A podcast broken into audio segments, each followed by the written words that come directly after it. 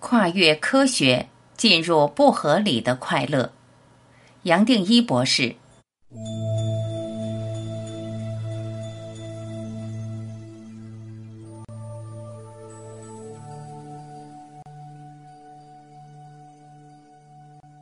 我相信，只要读过《全部的你》和《神圣的你》，对这一篇提到的观点多半不会惊讶，还能欣然接受。最多是作为提醒。然而，也可能有朋友还是会问：这些论点的科学根据在哪里？要回答这个问题，我先要把前面所谈的做个简单的汇总，提出两个重点。全部的不快乐，都是通过我们把自己等同于物质或形象、念想而生。任何形象或念想都是无常。我们在人间感受得到的快乐，最多也只是短暂。永恒的快乐是由无思无想的状态流出来的。要进入这状态，最多也只是意识做一个彻底的转变。这两点从传统科学的角度是不可能证明的。我们传统的科学，包括设备和测量，都离不开念想。它们本身离不开二元对立，离不开局限。无色无形、永恒或无限大的特质，不是通过人类现有的工具可以测量或理解的。我们全部的测量，包括一般人认为绝对的光速，都还是通过比较得到的相关值。这些永恒的特质，自然会变成测量的背景。就好像黑板落在粉笔字或图画的背后，画是随时可以涂掉的，然而黑板没有动过。这一点站在逻辑上可说是最简单，也是最难懂的。落在头脑追查之外，却又支持着头脑的追查的背景意识，本身就是这个追查的意识所要找的答案。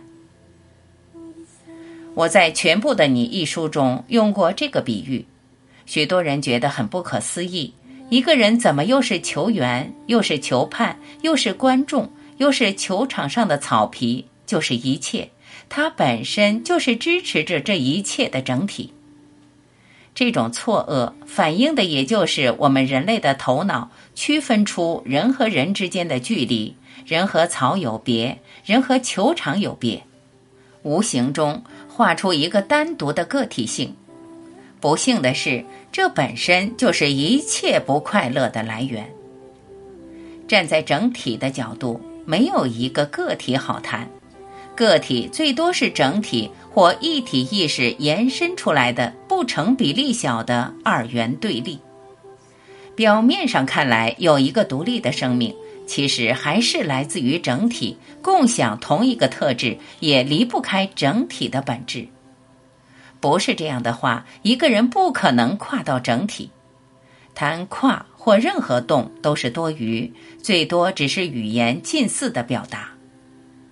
一体生命一直都存在，只是我们忘了，让自己被五官洗脑，把世界都当作坚固的实体，而把背后更大的根源。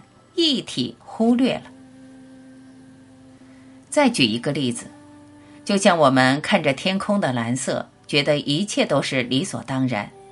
不过仔细观察，其实没有天顶，也没有蓝色，两个都是视觉上的错觉。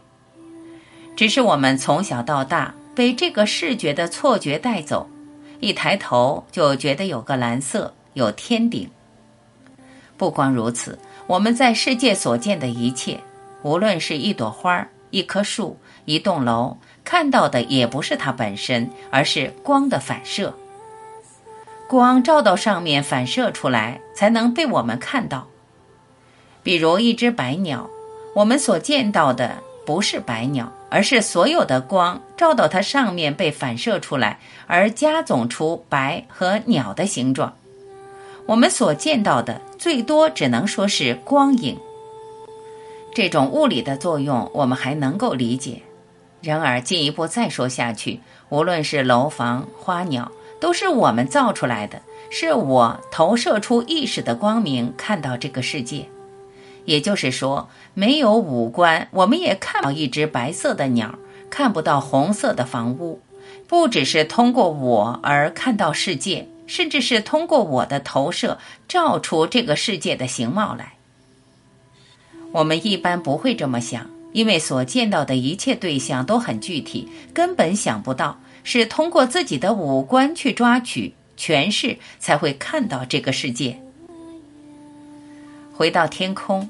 我们最多只能讲蓝色是反射，而天空是眼睛追查不到的，自然在我们的神经系统造出一个空的体会。同样的道理，我们不可能理解无思无想，最多只能体会到念头和念头、话和话之间的空荡，而把它称之为沉默。我们全部的五官和知觉都靠无常的动而来，自然把不动在。或宁静当成一个背景，落到一般意识的后面，而无法被观察到。反过来，我们随时站在一体意识，自然会发现看的人、所看的东西、看的过程，全都是一体意识，也就是生命的主人。它本来就是完整的，一切都没有离开过它，通过它才可以成型。它本来就存在，从来没有动过或生过。更不用谈死过，他从来没有离开过我们。讲话时存在，睡觉时存在，从来没有离开过。我们不可能用任何领域、方法、技巧和练习回到背景。这是科学物理验证的。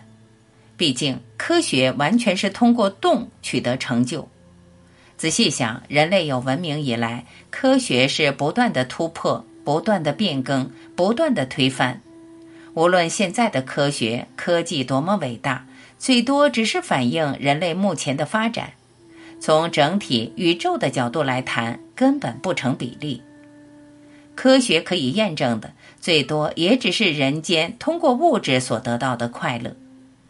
本书从经济社会、神经科学、各种心理研究。甚至超个人心理学等领域所介绍的资讯，可说已经相当有代表性了。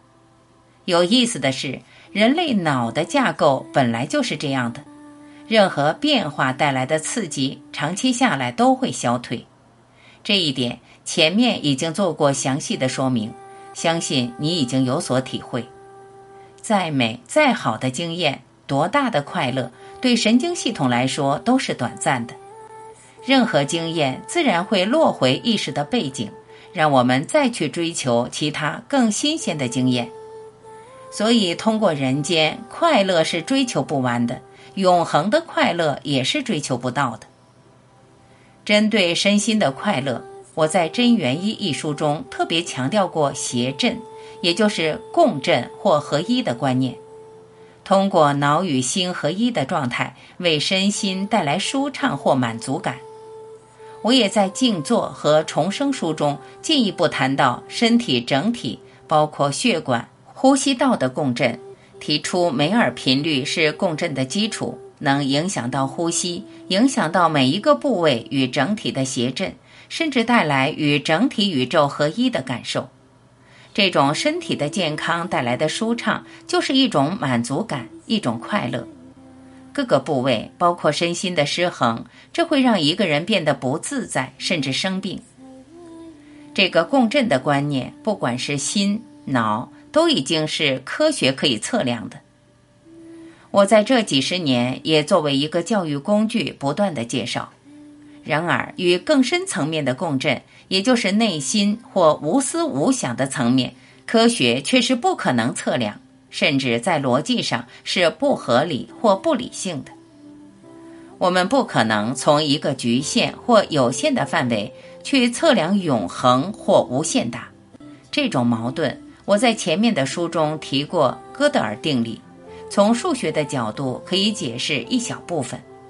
我也通过对称的观念来表达：如果我们承认无限大一体的意识才是我们主要的部分。并称之为内在，那么所谓人间的生命，也就是外在，会直接接受到内在的影响。从方向和比例来看，是由内影响到外，远远大于由外影响到内。通过对称法则的作用，内在占了全部生命的绝大部分，会彻底转化我们的外在生命，让人发挥不可思议的潜能，体会到不可思议的智慧。我在《神圣的你》一书中，特别以不少篇幅来强调这个法则。严格讲，连对称法则都还是语言近似的表达。比较正确的说法是，在与心。无论内外都存在，没有内外的差别。我们用“内在”这个词，最多也只是表达无色无形。进一步来说，无色无形在有形有相里也存在，而且是占了不成比例大的部分。跟内心或一体接轨，达到共振，也只是回到我们最轻松、最不费力、最根本的状态。这个状态不光是我们有，一朵花、一颗石头，任何东西都有。这个状态本身就是快乐，也就是存在的喜悦。这种快乐不是人间通过经验所可以体会到的，也没办法用言语来描述。最多只是把这个充满杂讯的头脑安静下来，不合理的快乐自然会爆发出来。我们倒是不需要做什么，只是把任何局限和限制挪开，让背景浮出来，成为前景，也就是如此而已。前面谈到共振，谈到身心均衡的共振，无思无想所带出来的不合理的快乐，同样离不开场的观念。然而，这个场远远大于任何物质或身心所产生的场，快乐产生的螺旋场。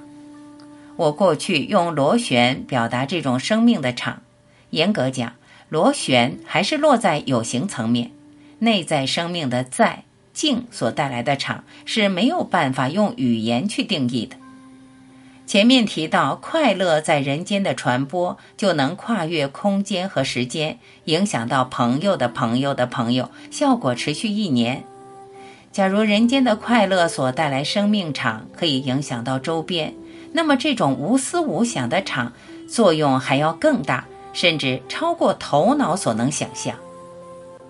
我在真元一简单提过螺旋场，年轻的时候还做过一个实验：水以漩涡的形式流转时，转速达到一个不可思议的地步，甚至产生电压。然而，即使是这种客观的测量。最多也只是让我们逼近能量可以大到什么地步，远远无法描述在的生命场。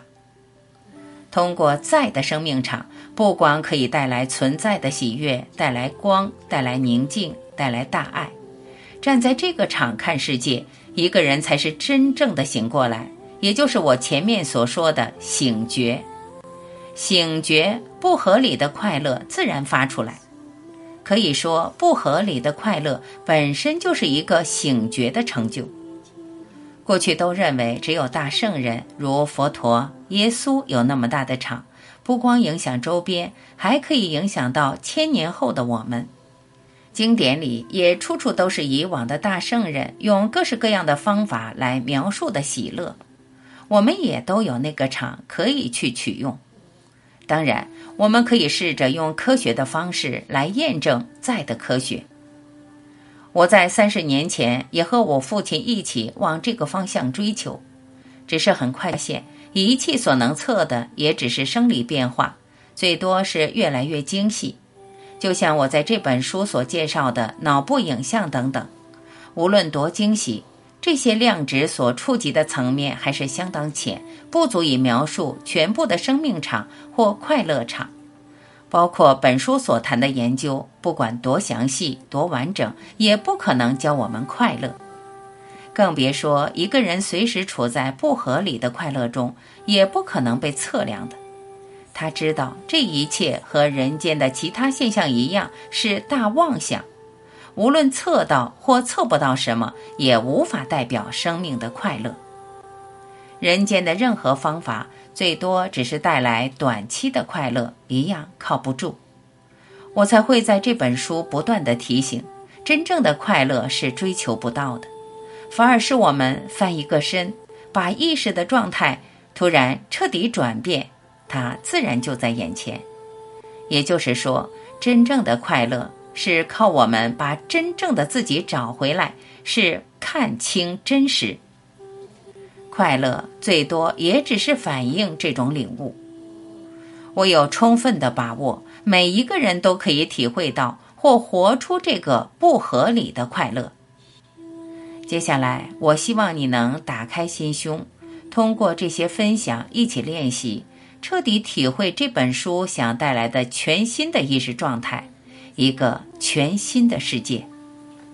再讲清楚一点，既然不合理的快乐是我们每个人都有的，假如现在没有。未来根本做不到。我们这一生来是太宝贵的机会，但愿我们能一同真心诚意的来探究，不要让这一生白白错过。毕竟，谁晓得下一次可以再会面会是什么时候？摘自《不合理的快乐》。